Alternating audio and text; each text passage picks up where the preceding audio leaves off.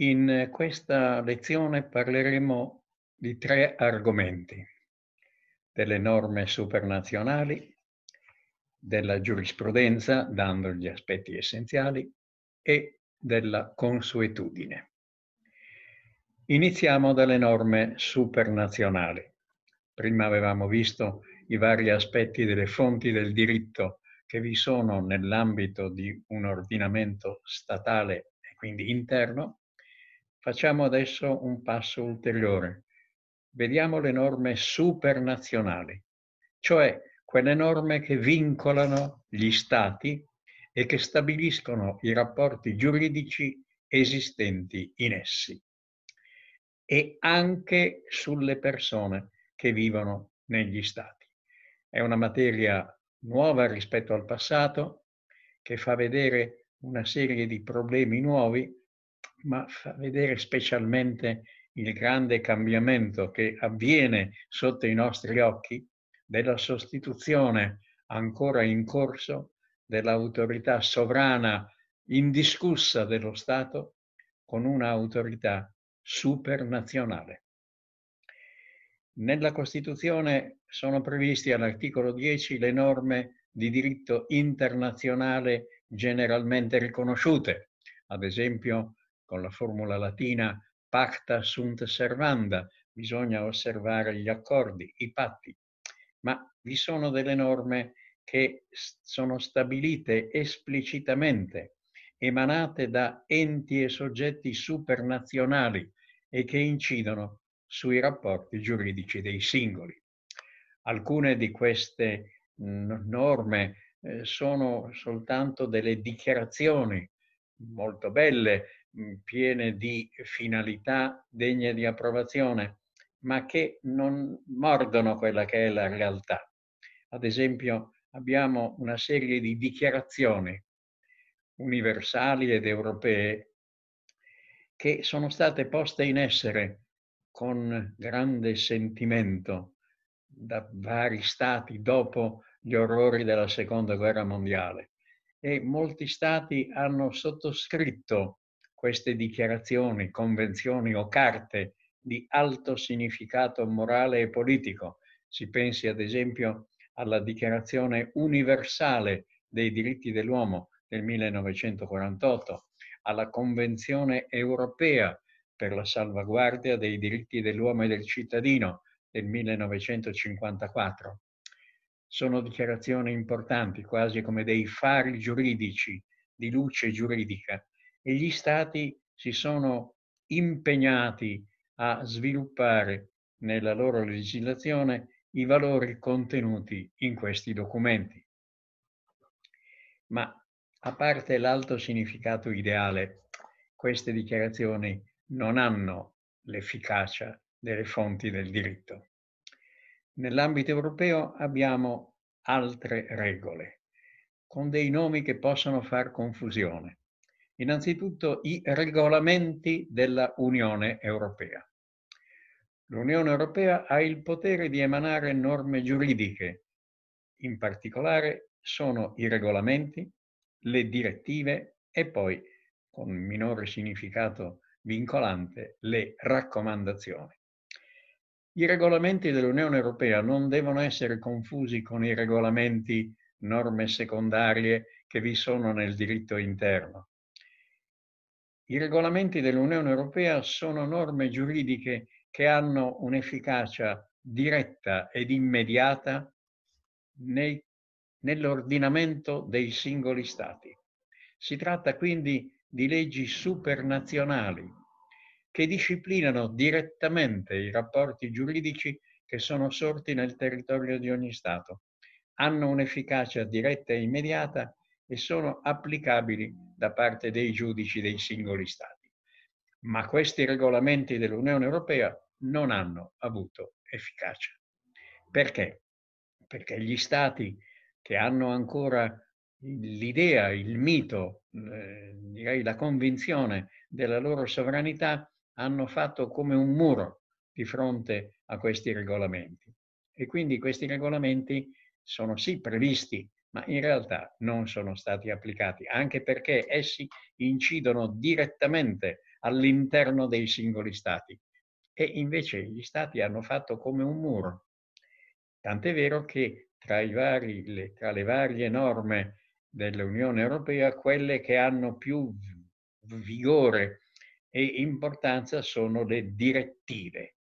Le direttive dell'Unione Europea sono delle norme giuridiche che per acquistare efficacia nell'ambito del territorio dei singoli Stati membri devono essere recepite da essi, o con legge o con regolamento.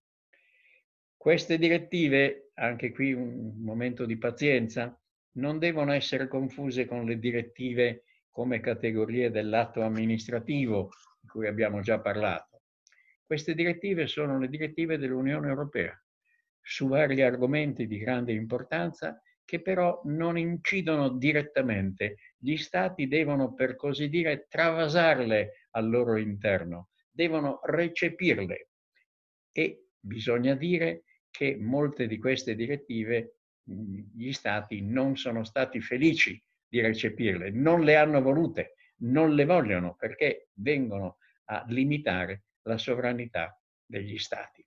Quindi le resistenze dei singoli Stati per mantenere il proprio ordinamento giuridico di fronte alle nuove norme comunitarie dell'Unione Europea sono ancora molto, molto forti. Un'altra categoria che bisogna ricordare delle norme dell'Unione Europea sono le raccomandazioni. Come dice la stessa parola, le raccomandazioni sono delle indicazioni, sono delle esortazioni affinché i singoli Stati assumano un determinato atteggiamento, uniformino la loro legislazione, ma non incidono direttamente. Tutto questo, quindi, pone adesso in luce un altro punto che dobbiamo cercare di illuminare, cioè come opera in questo sistema nazionale da un lato ed europeo dall'altro la giurisprudenza.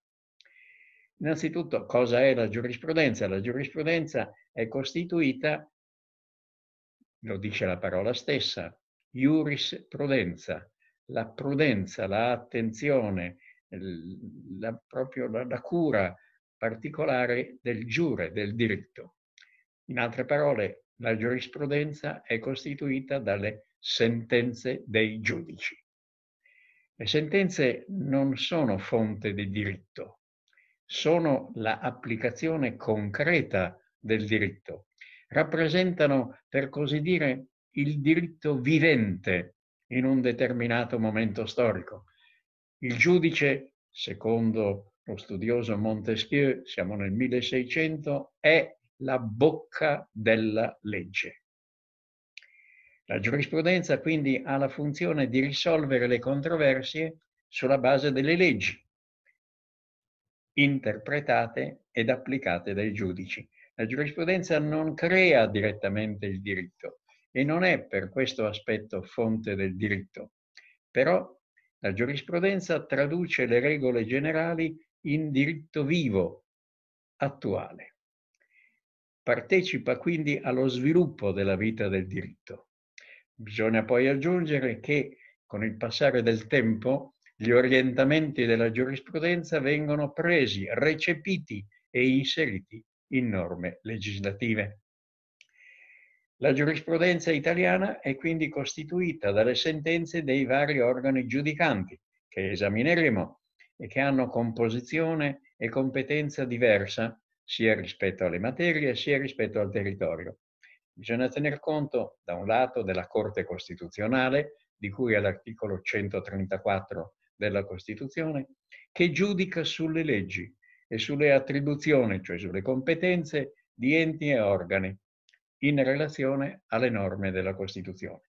Abbiamo poi i giudici cosiddetti ordinari, penale e civile, e i giudici amministrativi. Nella giurisdizione amministrativa, primo grado, tribunali amministrativi regionali, in sede di appello, Consiglio di Stato.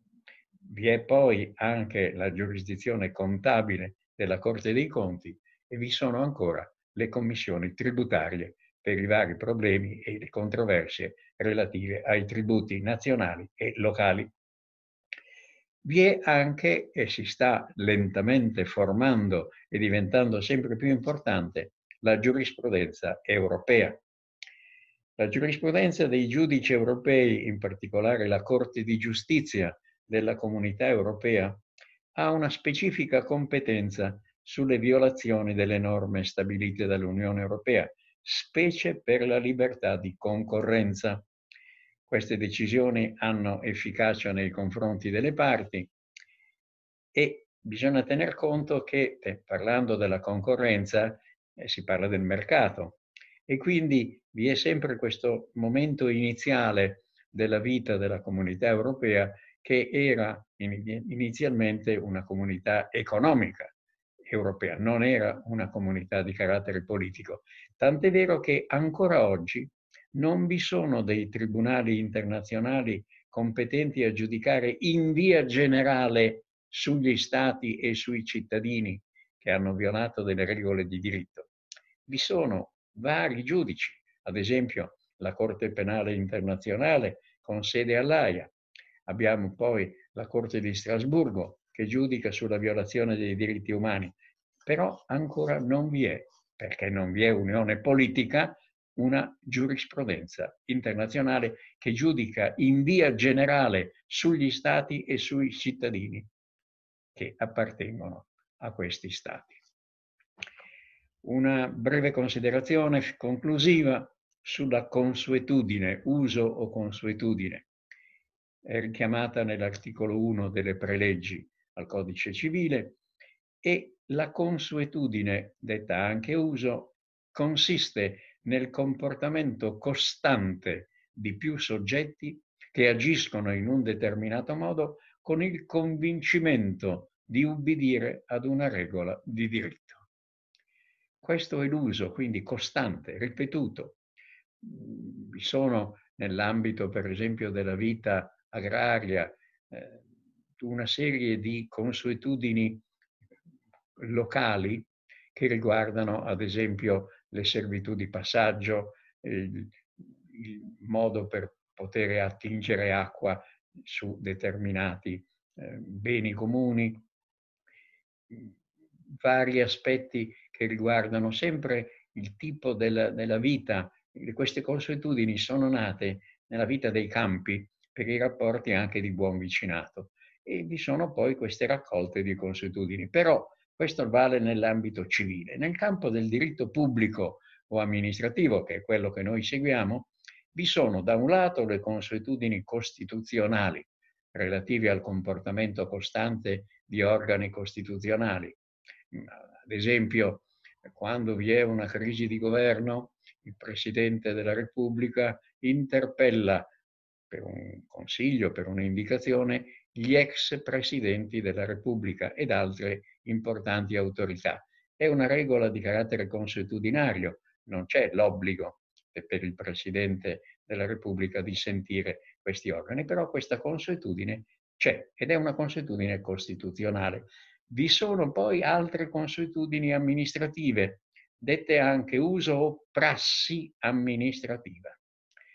La consuetudine ha efficacia giuridica come fonte di diritto soltanto quando viene richiamata da una legge o da un regolamento. Per il resto, il costante comportamento da parte degli uffici, che è la prassi amministrativa, indica una linea di condotta, ma non è fonte di diritto e non comporta di per sé la legittimità dell'atto. Anche questo è un aspetto che vedremo poi di approfondire, perché vi sono determinati comportamenti della pubblica amministrazione, prassi amministrativa, che non sempre sono in linea con le leggi e continuano a essere utilizzate e a essere portate avanti proprio per consuetudine. Consuetudine in questo caso negativa, perché la consuetudine vale soltanto quando è richiamata da una legge o da un regolamento con i quali non può essere in contrasto. Anche questo fa vedere un aspetto importante che tocca i vari problemi che esamineremo della burocrazia.